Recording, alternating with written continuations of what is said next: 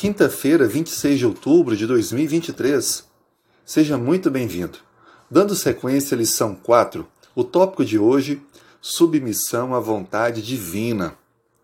No livro de Gênesis, no capítulo 12, no versículo 4, nós encontramos o seguinte relato: Partiu, pois, Abraão, como lhe ordenara o Senhor, e Ló foi com ele. A Bíblia apresenta Abraão como um personagem submisso à vontade divina. E essa foi a grande razão pela qual Abraão se tornou o pai de uma grande nação. Além da sua fé em Deus, ele também estava sempre submisso à direção divina. O seu chamado foi sob circunstâncias muito especiais. Deus pediu para ele deixar a sua terra natal, sua família e ir para um lugar que ele não conhecia. Na verdade, nem foi dito por Deus aonde seria, mas que o Senhor o conduziria, e Abraão foi.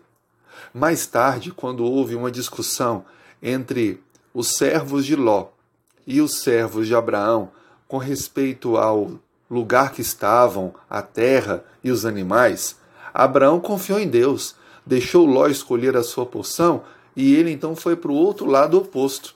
E Deus então mostra a Abraão tudo ao seu redor e diz que ele seria dono de toda aquela terra. Mais adiante, quando é informado a Abraão que Sodoma e Gomorra seriam destruídas, Abraão intercede pelo lugar, buscando pelo menos ali dez pessoas justas para preservar as duas cidades.